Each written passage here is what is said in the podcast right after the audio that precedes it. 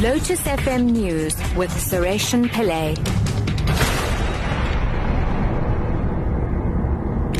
Seven o'clock. Good morning. President Jacob Zuma says that after the 2008 xenophobic attacks, the government did not think violent attacks on foreign nationals would erupt again. He was briefing the media in Pretoria after a meeting on migration policy. Representatives of religious, businesses, labor and civic organizations attended the meeting a day after the SANDF deployed its personnel to xenophobic hotspots. President Zuma has acknowledged that South Africa did not handle the 2008 xenophobic attacks competently approach this time around or this year will work. Uh, yes, we are confident that it will work. You will, of course, be aware that uh, when it happened in 2008, we adopted a certain approach.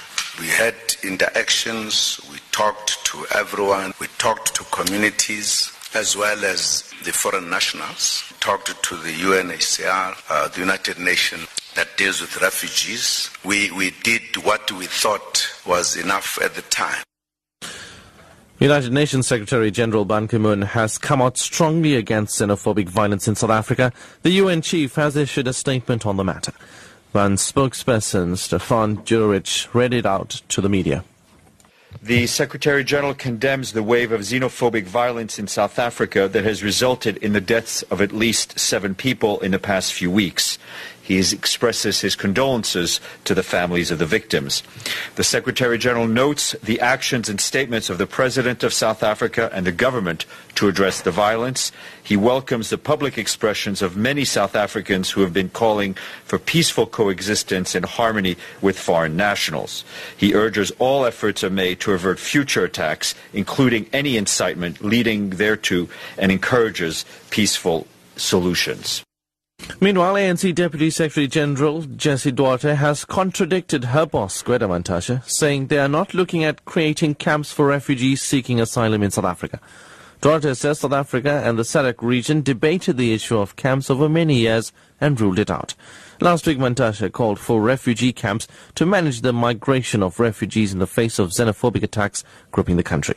However, Duarte says it's not a solution. It looks like it may manage uh, people coming into the country a lot better.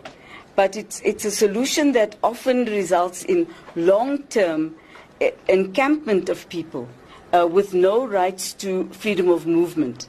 And the policy of integration of people into community was precisely to achieve that, that people who came into South Africa would have freedom of movement. Um, so so there's, there's no idea yet but what the idea is, is to find better ways of managing our border posts. Over 4,000 people have marched to the Gqeberha police station in Port Elizabeth to mourn for slain teacher Jade Panayiotou. Held signs demanding justice for Jade and the reinstatement of the death penalty. Panayiotou's body was found in an isolated area near KwaNobuhle township in Uitenhage yesterday morning. The Rubik College Girls High School teacher was apparently abducted from outside her home at a residential complex in Gqeberha while waiting for a lift on Tuesday morning. Last night's march was organized yesterday afternoon over social media. South Africa will soon have theme parks at which statues and monuments that would have been removed from various cities and towns in the country will be housed. Arts and Culture Minister Nathi Mthethwa says this is one of the resolutions reached during the Statue and National Symbol Stakeholders Conference held last week. The conference discussed ways of dealing with colonial symbols. Mthethwa says a task team will be established to look into the implementation of the resolutions.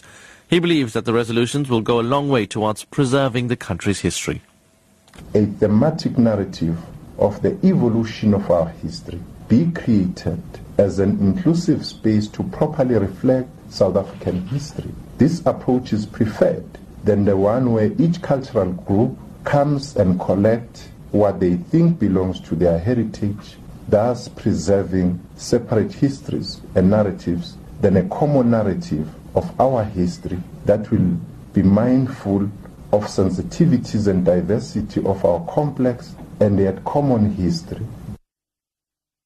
And finally, Cricket South Africa has apologized for making a spelling error in the logo of the new Africa T20 Cup. The competition was launched in Johannesburg on Tuesday. However, the event turned into an embarrassment for CSA when Africa was spelled Arfika on all logos displayed at the press conference. It caused something of a stir on social media with various scribes poking fun at the embattled organization. The Africa T20 is a new competition that will see South Africa's provinces grouped alongside national teams from Zimbabwe, Kenya, and Namibia. Your top story at 7 o'clock. President Jacob Zuma says after the 2008 xenophobic attacks, the government did not think violent attacks on foreign nationals would erupt again. And remember, the SABC supports the hashtag Say No to Xenophobia and We Are One. I'm Suresh Pillay. I'll have your headlines in half an hour.